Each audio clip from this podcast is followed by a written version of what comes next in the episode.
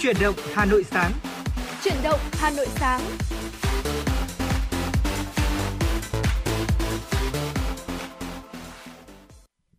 Trọng Khương và Thu Thảo rất vui được gặp lại quý vị và các bạn trong chương trình Chuyển động Hà Nội sáng. Thưa quý vị, chương trình của chúng tôi được phát sóng trên tần số FM 96 MHz của Đài Phát thanh và Truyền hình Hà Nội. Đồng thời chương trình cũng đang được phát trực tuyến trên trang web hanoitv.vn. Dạ vâng thưa quý vị thính giả, à, Thu Thảo xin được gửi lời chào tới quý vị thính giả trong buổi sáng ngày hôm nay. Thưa quý vị, quý vị đang nghe chương trình Chủ động Hà Nội sáng của Đài Phát thanh Truyền hình Hà Nội. Chương trình của chúng tôi đang được phát trực tiếp với chủ đề là tin tức và âm nhạc. Quý vị hãy giữ sóng và tương tác với Trọng Khương cũng như là Thu Thảo thông qua số hotline của chương trình đó là 024 3773 6688. Nếu như quý vị chúng ta có những vấn đề quan tâm cần chia sẻ hay là có một ờ, mong muốn được gửi tặng bạn bè, người thân một ờ, tác phẩm âm nhạc yêu thích hay là một lời nhắn yêu thương thì quý vị cũng có thể tương tác với chúng tôi thông qua số hotline vừa rồi. À, và thưa quý vị, ờ, chúng tôi rất là mong là trong 60 phút của chương trình sẽ nhận được những ý kiến của quý vị, những ờ, quan điểm, những chia sẻ của quý vị xung quanh cuộc sống của chúng ta, ừ. xung quanh chuyển động của Hà Nội một ngày qua. Ở bên cạnh đó thì chúng tôi cũng sẵn sàng là cầu nối giúp quý vị có thể truyền tải đi những thông điệp yêu thương, những lời nhắn gửi đến người thân bạn bè và đặc biệt là những món quà âm nhạc. Và ngay bây giờ mở đầu cho chuyển động Hà Nội sáng, xin mời quý vị cùng đến với một món quà âm nhạc mà chúng tôi mới nhận được yêu cầu đến từ một vị thính giả. Vị thính giả muốn được lắng nghe ca khúc có tựa đề gác lại âu lo và đây cũng là lời nhắn gửi mà những người làm chương trình chúng tôi muốn gửi đến quý vị. Mong rằng tất cả quý vị sẽ luôn gác lại âu lo để bắt đầu một ngày mới thật là tuyệt vời.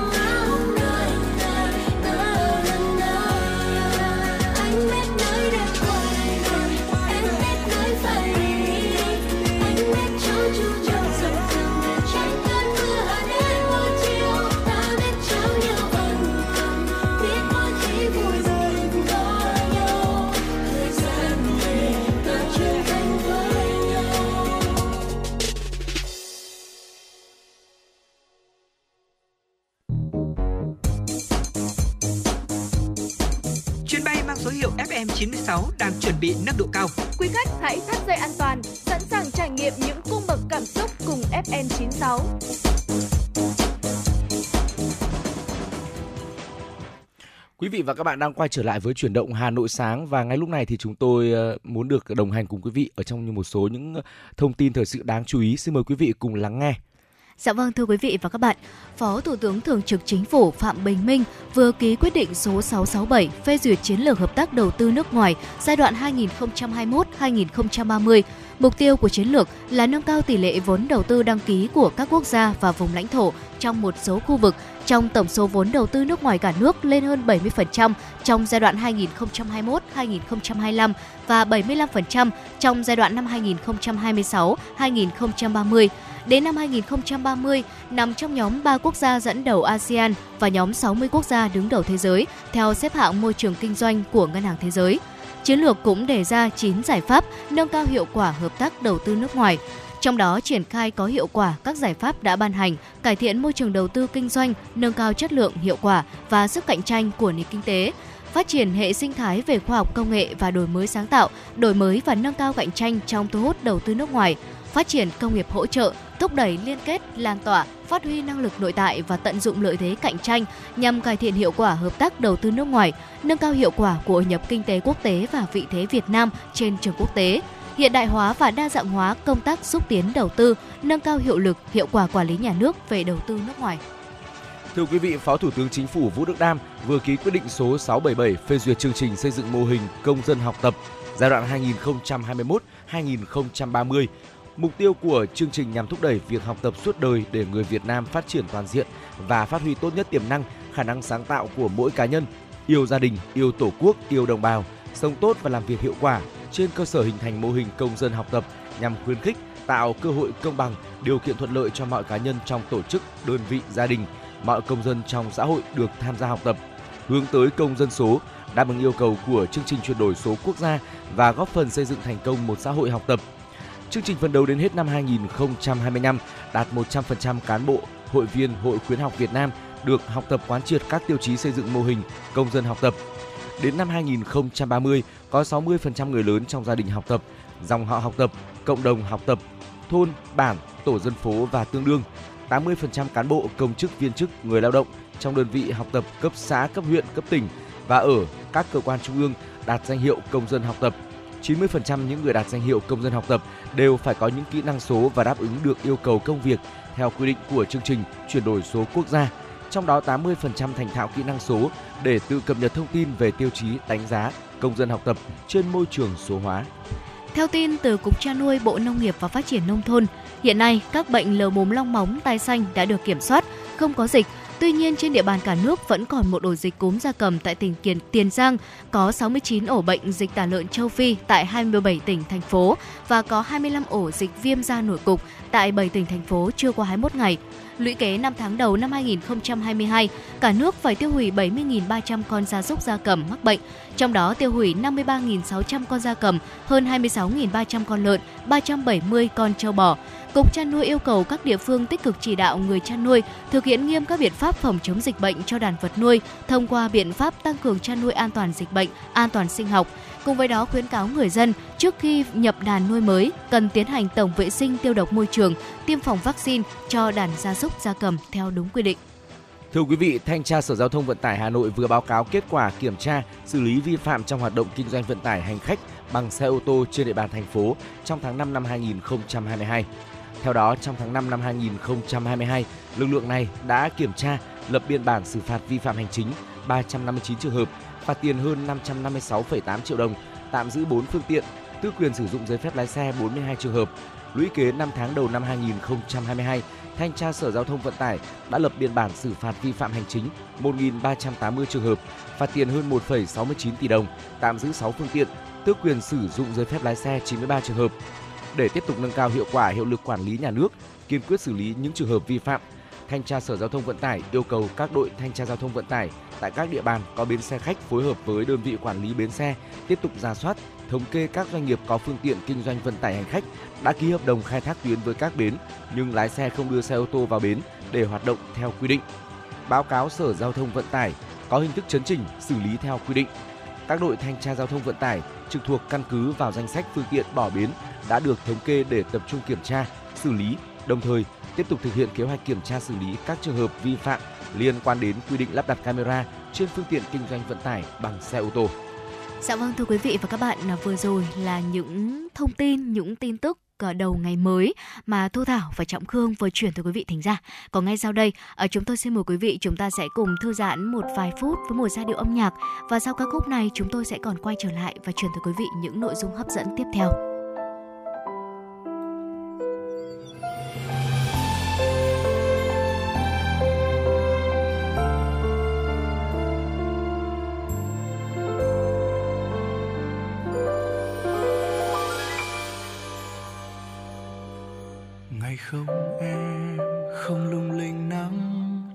Con đường. Dòng người lướt qua, riêng anh ngần ngơ, miên man. Và em hỡi có biết, tim anh vẫn vương bóng hình, đợi mong. Nhưng anh nín lặng, không dám chạy đến bên em. Vì ngại em hững hờ hay vì sợ làm em xốn xang ngày không em, quán vắng không vang tiếng đàn. Ngày không em, sắc thắm hoa phai nhạt màu nhớ em. Em nơi chốn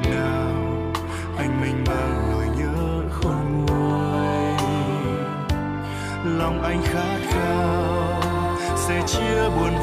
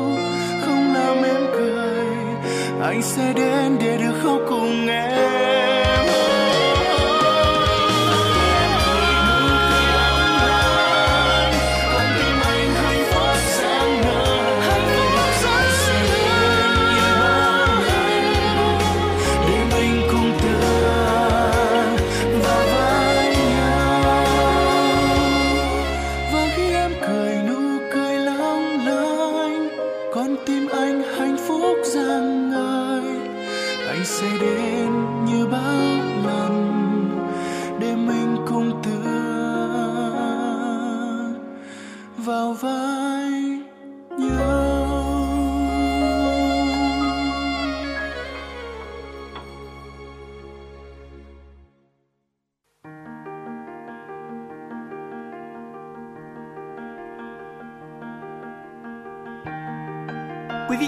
đang theo dõi kênh FM 96 MHz của Đài Phát thanh Truyền hình Hà Nội. Hãy giữ sóng và tương tác với chúng tôi theo số điện thoại 024 3773 6688. FM 96 đồng hành trên mọi nẻo đường.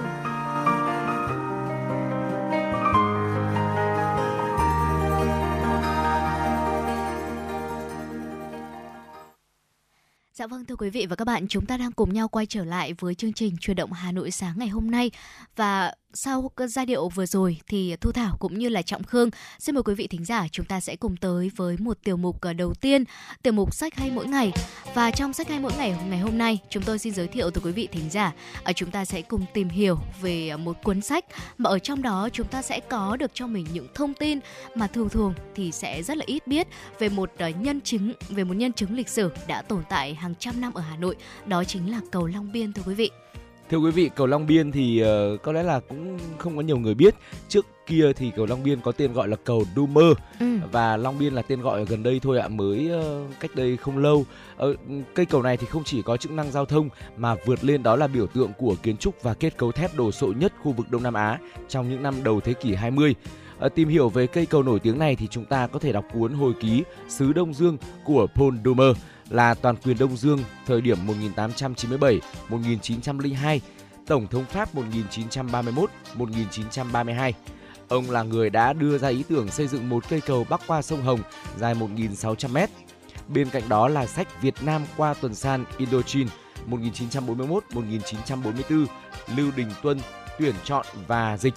Có bài Cầu Domer của tác giả Paul Boret sinh năm, sinh năm 1888 đến năm 1948, giám đốc nhà lưu trữ và thư viện Đông Dương năm 1917 năm 1947. Bài này đăng trên tuần san Indochine số 184 ngày 9 tháng 3 năm 1944. Dạ vâng thưa quý vị, ờ, kể kế đến là sách lịch sử của những cây cầu. Ở đây là cuốn sách của tác giả Henry Crattan Tiran, ờ, sinh năm 1868 và mất năm 1948. Nguyễn Tuấn Bình dịch và sưu tầm minh họa. Có hai bài viết nằm trong phần bài đọc thêm đó là cầu Dumer ở 1680 m trên sông Hồng ở Hà Nội, Bắc Kỳ được đăng trên ờ, tạp chí Le Genie Civil số ra ngày 30 tháng 4 năm 1909 và mở rộng cầu Dumer trên sông Hồng ở Hà Nội, Bắc Kỳ của Dantin đăng trên tạp chí Le Genie Civil số ra ngày 25 tháng 4 năm 1925 và những bài viết này thì sẽ cung cấp rất là nhiều thông tin mà chúng ta còn ít biết về cây cầu nổi tiếng này. Và theo hồi ký của Paul Dumer, ở ờ, sau khi nhậm chức toàn quyền với ý muốn là đem đến một cơ sở hạ tầng giúp cho xứ sở này phát huy được tiềm năng cũng như là những tài nguyên thiên nhiên của mình thì ông đã nỗ lực ờ, tập trung mọi nguồn lực vào những công trình công cộng lớn và có một công trình mà ông cho là cực kỳ cấp thiết đó là xây dựng một cây cầu lớn bắc qua sông Hồng và đó chính là cây cầu uh, Long Biên à, ngày nay à, theo ông thì cây cầu này giúp cho việc đi lại giữa Hà Nội cùng với các tỉnh tả ngạn sông cũng được thuận tiện hơn Hơn nữa thì ý tưởng của ông ngay từ lúc đó là nhất định phải thiết lập là tại Bắc Kỳ một hệ thống đường sắt ờ, về hội tụ Hà Nội không chỉ nối thành phố này với biển mà Ừ. còn nối với Trung Kỳ và Trung Hoa. À, do vậy thì không thể để hệ thống đường sắt bị dòng sông này gây ngăn cách. À, tuy nhiên thì nhiều người cả ở Bắc Kỳ và Paris hoài nghi và phản đối ý tưởng này. Họ cho rằng ý tưởng này là điên rồ và không thể thực hiện được. Họ phân tích sông Hồng rộng như một eo biển, sâu hơn 20 mét và dâng thêm 8 mét vào mùa lũ. Lòng sông thì luôn thay đổi, khi bồi chỗ này lúc lở chỗ kia. Một con sông không thể chế ngự bằng một cây cầu đặt trụ trong lòng sông đầy sóng dữ và không gì chống đỡ nổi. Bỏ ngoài tai những lời chỉ trích, bất chấp dư luận và khuyên cáo của các quan chức, Dumer vẫn quyết tâm xây cầu. Trong cuộc đấu thầu tổ chức vào năm 1897, đồ án của nhà thầu Dayi F. Pile được lựa chọn. Công ty này đưa ra thiết kế kiểu dầm chìa đỡ hai bên, các thanh đỡ hình răng cưa và đỉnh cao nhất là 17 mét tính từ trụ cầu. Paul Dumer ở ờ, chọn thiết kế dầm chìa có lẽ là do nó đã được ứng dụng để à, xây cầu đường sắt tuyến Paris khi họ giới thiệu đường nét kiêu hãnh và duyên dáng của cây cầu trong hình vẽ toàn cảnh, thì có nhiều người lo ngại rằng là à, khối sắt hình răng cưa nhẹ tới mấy thì cũng sẽ không bao giờ có thể thành hiện thực được. Thế nhưng mà chính 20 trụ cầu, mỗi trụ cao 44 m và trong đó có 30 m nằm dưới mực nước sẽ đỡ cho cây cầu dài 1.682 m này và cao 17 m so với mặt trụ và 61 m so với các móng. Và cũng nhờ các trụ đó thì cây cầu đã được nối thành khớp và vào ngày 12 tháng 9 năm 1898 thì viên đá đầu tiên đã chính thức được đặt với nghi lễ vô cùng long trọng. Ngày hôm đó thì à, Paul Dumer dùng chiếc máy bay bằng bạc có gắn tấm biển đá hoa cương đen khắc dòng chữ là 12 tháng 9 năm 1898 lên đầu cầu và tuyên bố công việc xây cầu bắt đầu. Việc thi công được tiến hành khẩn trương và tháng 11 năm 1901, cầu đặt được khối sắt vào bờ trái. Chiếc cầu cạn bằng đá nối cầu với ga bị phá hẳn. Ngày 3 tháng 2 năm 1902, hai bờ được nối với nhau, chỉ còn phải san lấp khoảng vài trăm mét. Công việc chỉ cần vài ngày. Việc xây dựng cầu cần 30.000 mét khối đá và 5.300 tấn thép, chi phí lên tới 6 triệu 200.000 franc, sấp xỉ bằng dự toán. Paul Dumer đã khánh thành cây cầu tại Hà Nội, hay cầu Dumer theo tên gọi của nó vào tháng 2 năm 1902. Đồng thời với tuyến đường sắt đầu tiên của hệ thống đường sắt Đông Dương, tuyến đường Hà Nội Hải Phòng nối liền các tỉnh lỵ ra phía biển. Vào đầu những năm 1920, trước thực tế là không có một công trình cố định nào ở cho phép các ô tô cũng như là các phương tiện cơ giới khác vượt qua sông Hồng và để giải quyết tình trạng giao thông ngày càng quá tải ở thành phố, ở chính quyền thuộc địa đã có ý tưởng thay vì là xây dựng một cây cầu mới thì sẽ mở rộng thêm hai làn cho xe chạy ở trên cầu Dumer và trước đó cây cầu này chỉ có đường dây tàu hỏa khổ 1 mét, đó là tuyến Hà Nội đi Hải Phòng, Lạng Sơn và Vân Nam. Vỉa hè ban đầu của cây cầu sẽ được thay thế bằng hai làn xe chạy hai bên mặt phẳng giàn chủ. Mỗi làn xe ờ, thì sẽ bao gồm phần xe chạy 2,2 m và có vỉa hè 1 m. Và ngoài ra thì còn có 4 đoạn tránh xe dài 15 m, rộng 4,2 m à, bố trí dọc cầu để có thể ở phục vụ cho việc ừ, vượt xe. Chiều dài chuyển tiếp giữa đoạn tránh xe cũng như là đoạn thông thường là 7,7 m ở mỗi đầu đoạn tránh thưa quý vị. Bề rộng của mặt cầu tính từ hai lan can cũng tăng từ 8m 15 thành 12,33m và đạt đến 14,7m tại đoạn tránh xe. Dự án mở rộng và gia cường cầu dùng 2.400 tấn thép và 1.600 mét khối gỗ cho kết cấu mặt đường và vỉa hè. Nhà thầu đảm nhiệm công trình này là DG. Công trình được khởi công vào đầu năm 1922 và hoàn thành vào cuối tháng 12 năm 1923. Sau khi làm xong các đường dẫn lên hai làn xe mới, dự án mở rộng cầu Khánh Thành và chính thức thông xe vào ngày 23 tháng 4 năm 1924.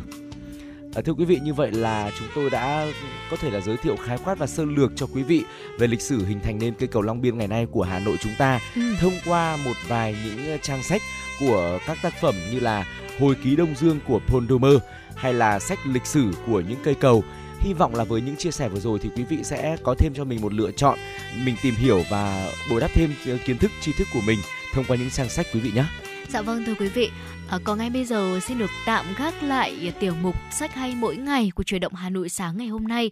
À, xin mời quý vị chúng ta sẽ cùng tới với một giai điệu âm nhạc và sau giai điệu này chúng tôi sẽ quay trở lại và truyền tới quý vị những thông tin hấp dẫn trong truyền động Hà Nội sáng.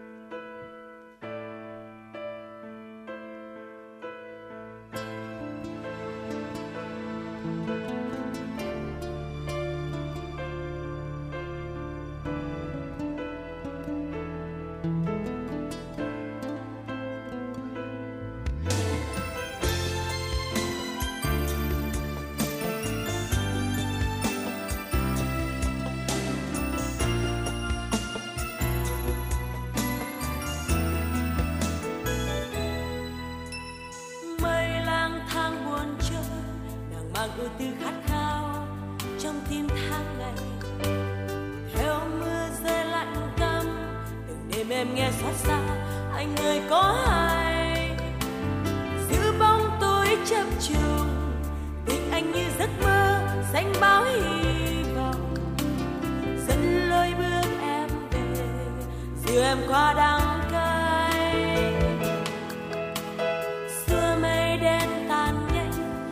trời bừng tia nắng tươi lung linh ấm nồng. Khi cơn mưa vượt qua, tình yêu đưa ta thoát cơn phong ba bão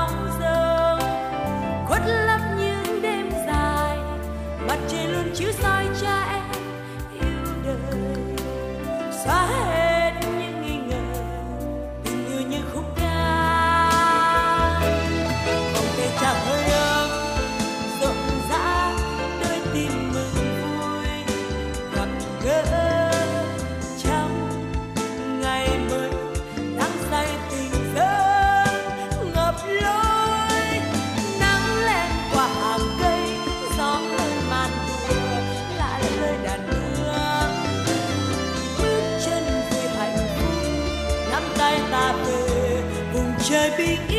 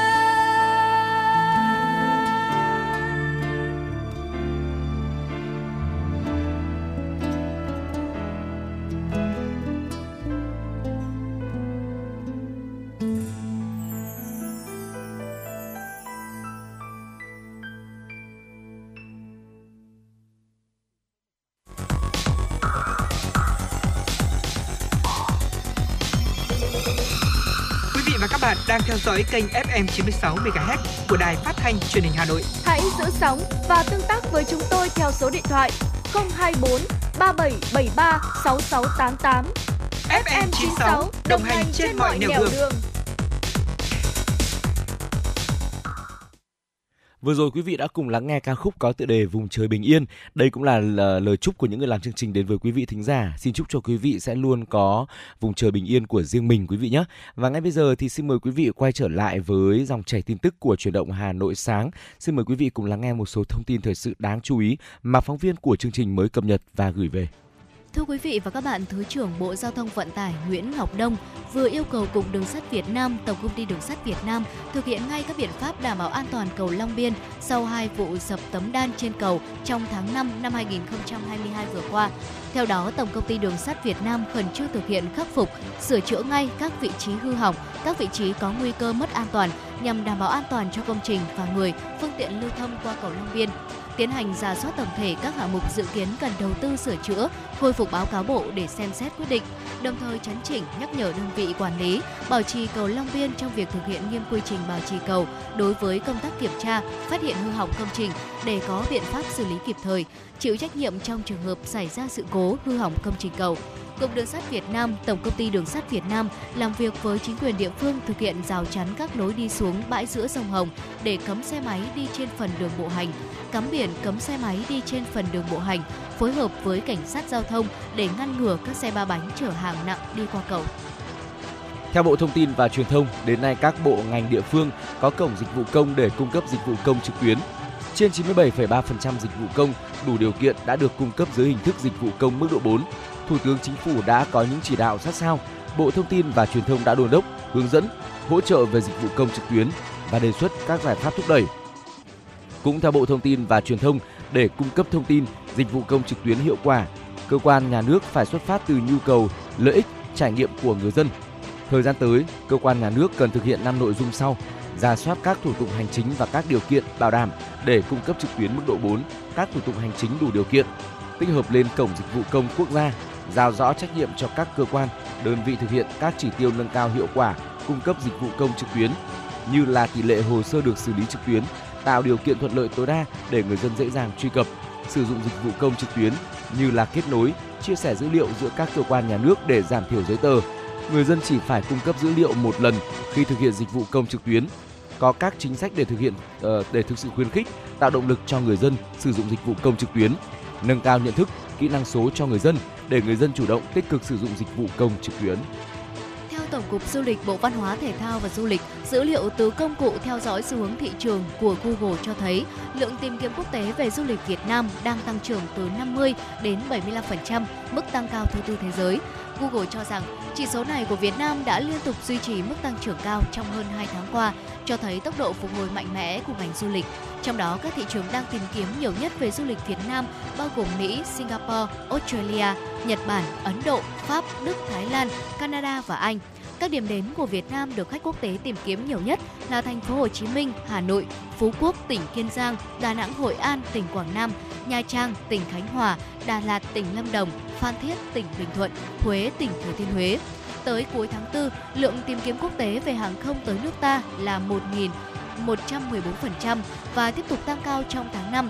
Về lượng tìm kiếm cơ sở lưu trú tại Việt Nam, mức tăng từ đầu tháng 4 đến giữa tháng 5 đã tăng hơn 4 lần và tiếp tục duy trì ở mức cao. Từ ngày 6 tháng 6, kênh phát thanh chuyên biệt tin tức và giao thông Hà Nội sẽ chính thức lên sóng trên tần số FM 90 của Đài Phát thanh và Truyền hình Hà Nội. Kênh tin tức và giao thông Hà Nội sẽ cung cấp cho người dân thủ đô và cả nước những tin tức nóng hổi được cập nhật nhanh nhất, kịp thời, liên tục từ 30 quận huyện thị xã của thành phố Hà Nội. Với cách thể hiện trực tiếp thông qua kênh tin tức và giao thông Hà Nội, thính giả sẽ được lắng nghe những tin tức thời sự nóng cùng nhiều nội dung phong phú được cập nhật kịp thời, cách phản ánh sinh động và hấp dẫn về mọi lĩnh vực, trong đó có an toàn giao thông. Bên cạnh đó, thính giả còn được tương tác trực tiếp với chương trình, chuyên gia nổi tiếng để cùng phân tích, bình luận các vấn đề đang được quan tâm. Thính giả cũng có thể gửi những thông tin về tình hình và những nhức nhối trong vấn đề an toàn giao thông ở địa phương thông qua các nền tảng công nghệ hiện đại trong phát thanh qua số điện thoại 024 36 88 9090 hoặc trên các nền tảng số của Hà Nội TV Online. Kênh tin tức và giao thông Hà Nội sẽ lên sóng từ 6 giờ đến 23 giờ mỗi ngày, thời lượng 17 tiếng cùng nhiều chương trình nổi bật mang tính thời sự như Hà Nội cao điểm sáng, Hà Nội cao điểm trưa, Hà Nội cao điểm chiều, FM sức khỏe. Dạ vâng thưa quý vị, ờ, Trọng Khương cũng như là Thu Thảo sẽ còn tiếp tục cập nhật từ quý vị những thông tin đáng quan tâm khác ở phần sau của chương trình. Còn bây giờ, xin mời quý vị chúng ta sẽ cùng ờ, thư giãn với một giai điệu âm nhạc. Xin mời quý vị sẽ cùng đón nghe.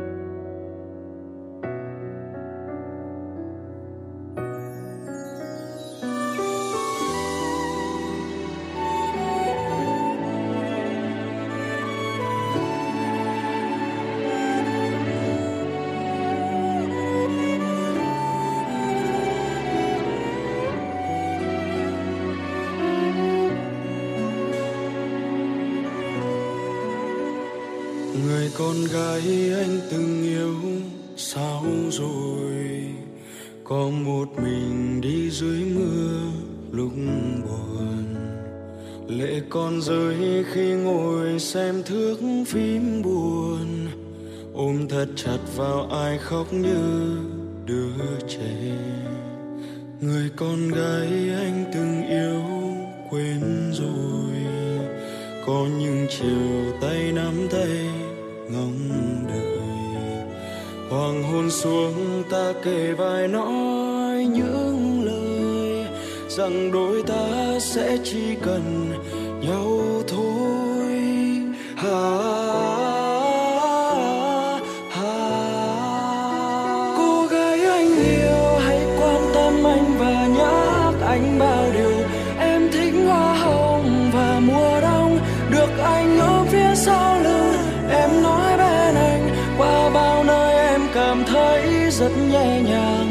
vậy giờ ai là người cho em yên bình?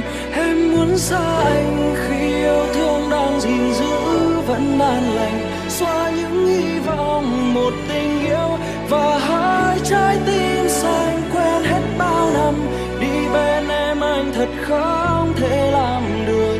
Người mình thương giờ chẳng nhớ tới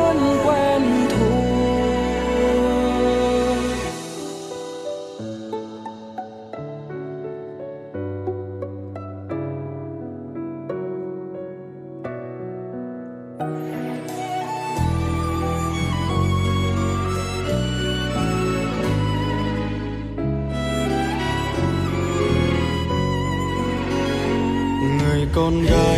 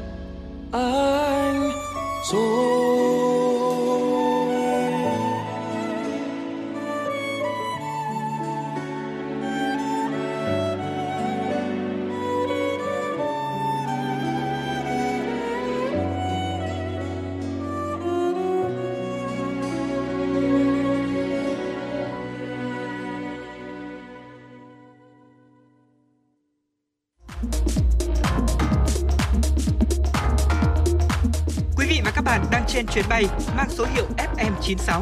Hãy thư giãn, chúng tôi sẽ cùng bạn trên mọi cung đường. Hãy giữ sóng và tương tác với chúng tôi theo số điện thoại 024 3773 6688.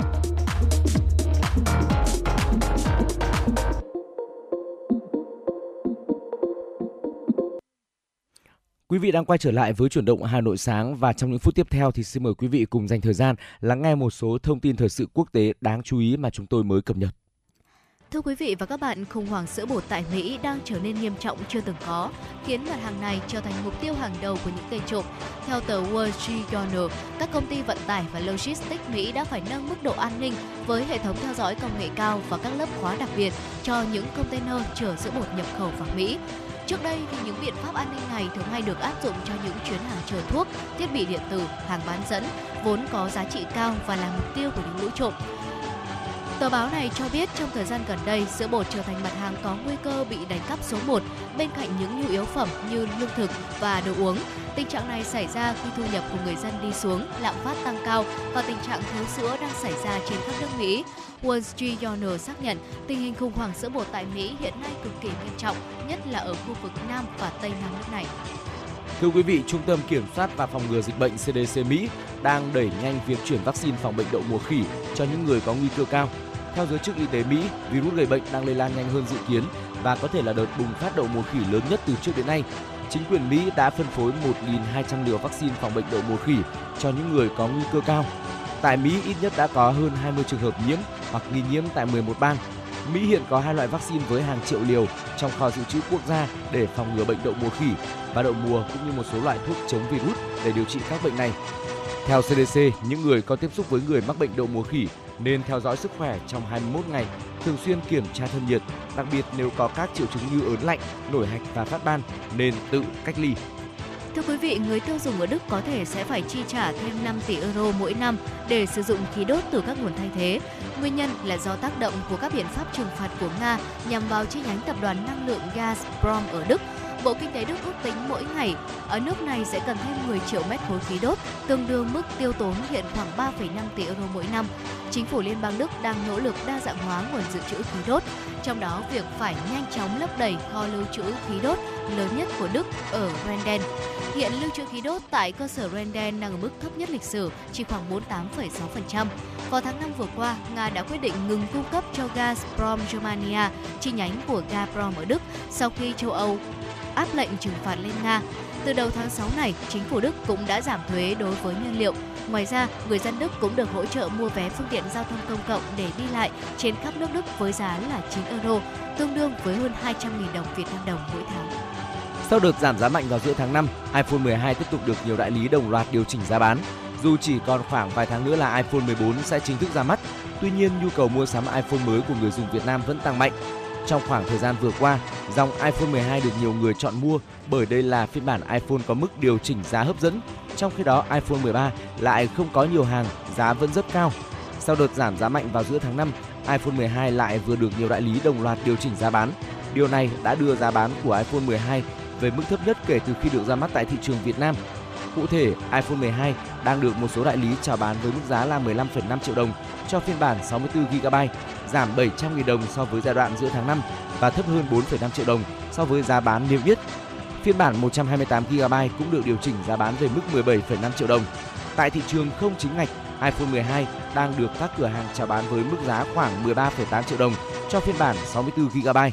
Mức giá có thể chênh lệch vài trăm nghìn đồng tùy theo từng màu sắc và chế độ bảo hành của mỗi cửa hàng. iPhone 12 ra mắt vào tháng 10 năm 2020.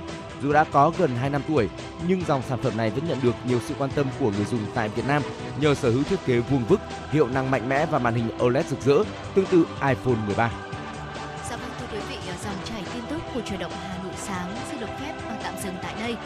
À, ngay sau đây, xin mời quý vị chúng ta sẽ cùng tới với một à, giai điệu âm nhạc và sau giai điệu này chúng tôi sẽ còn quay trở lại và truyền tới quý vị những nội dung hấp dẫn tiếp theo trong khung giờ của truyền động Hà Nội sáng.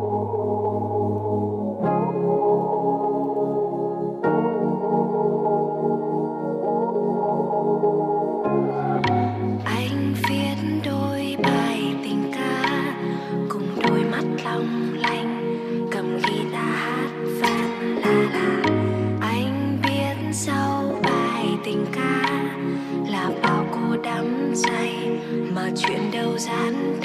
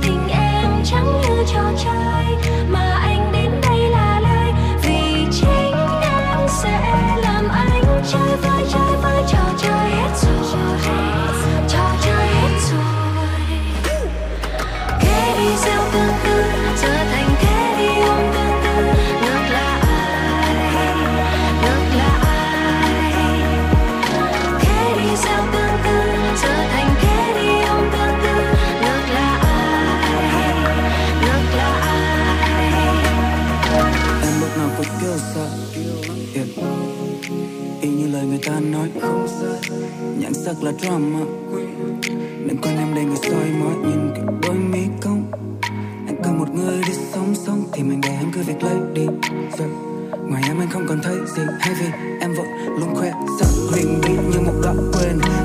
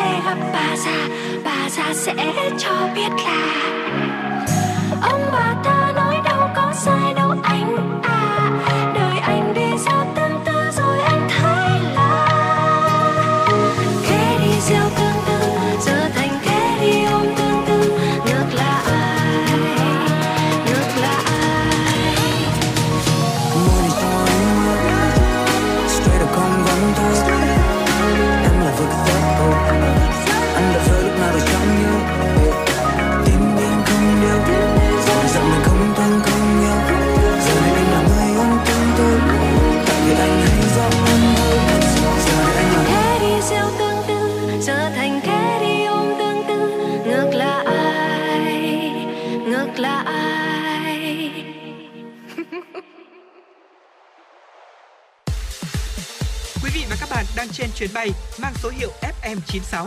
Hãy thư giãn, chúng tôi sẽ cùng bạn trên mọi cung đường. Hãy giữ sóng và tương tác với chúng tôi theo số điện thoại 024 3773 6688.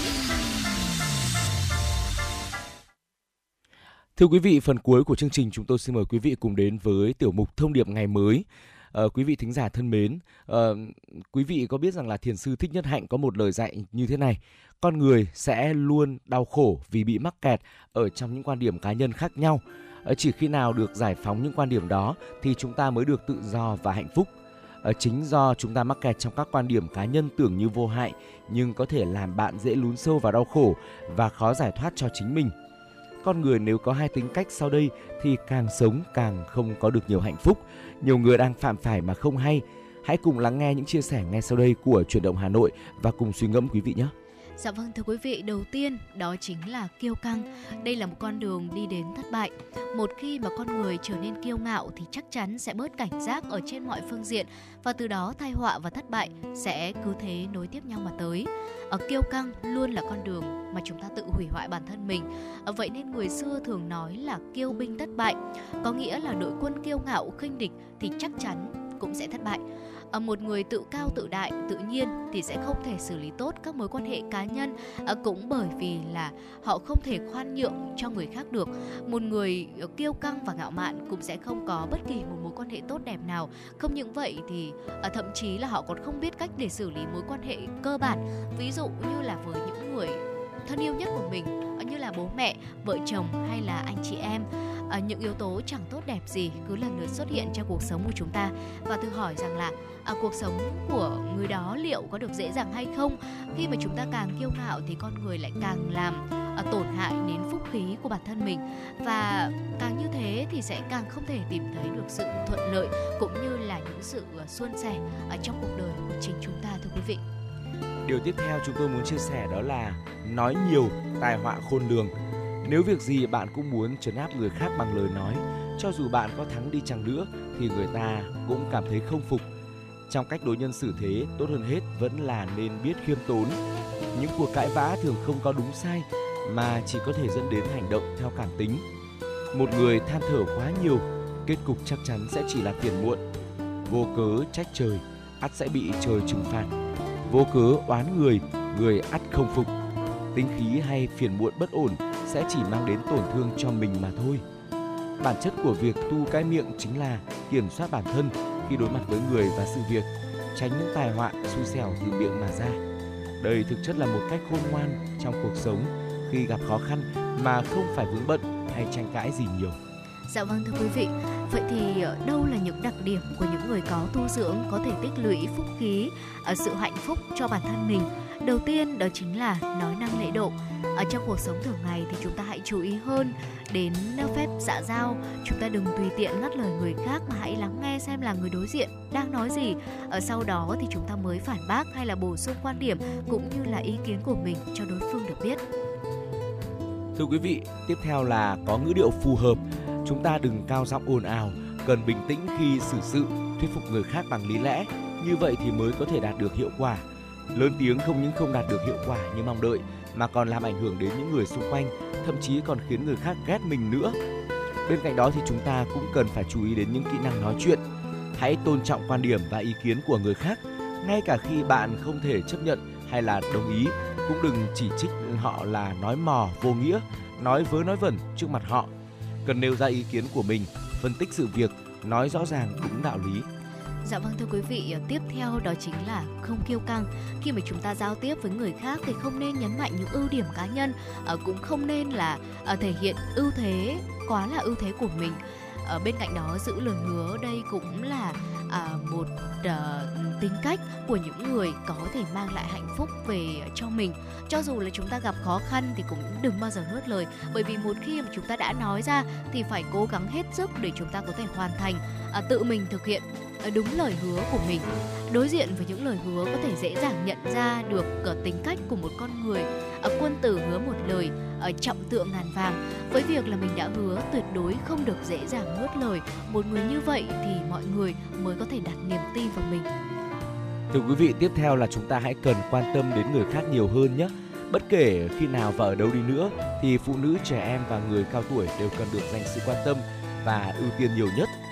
Chúng ta cũng đừng quên rộng lượng. Càng là người à, thanh cao có học thức, càng hiểu thế nào là rộng lượng, càng rộng lượng thì tấm lòng lại càng bao la. Người hẹp hòi, tâm cũng sẽ hẹp hòi, tính toán chi ly suốt ngày, chỉ biết suy tính thiệt hơn. Khi mà tiếp xúc với người khác thì chúng ta cần phải cởi mở, rộng lượng, đừng vì một chuyện nhỏ nhặt mà gây xích mích với bạn bè đồng nghiệp, thậm chí là cắt đứt liên lạc với họ.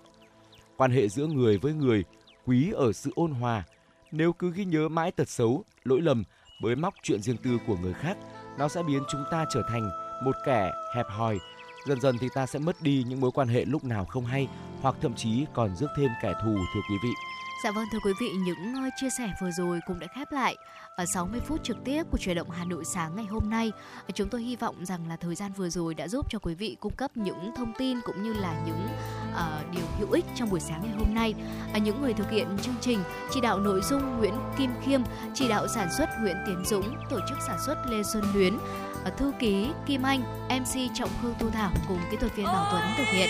Kính chào tạm biệt và hẹn gặp lại quý vị trong khung giờ của chủ động Hà Nội trưa từ 10 giờ tới 12 giờ. dạo chơi khắp núi rừng dấu kiếp lang thang dạo chơi khắp núi rừng dù lá rơi vàng về thăm biển mênh mông vượt ngọn sóng dâng tràn ta là gió trên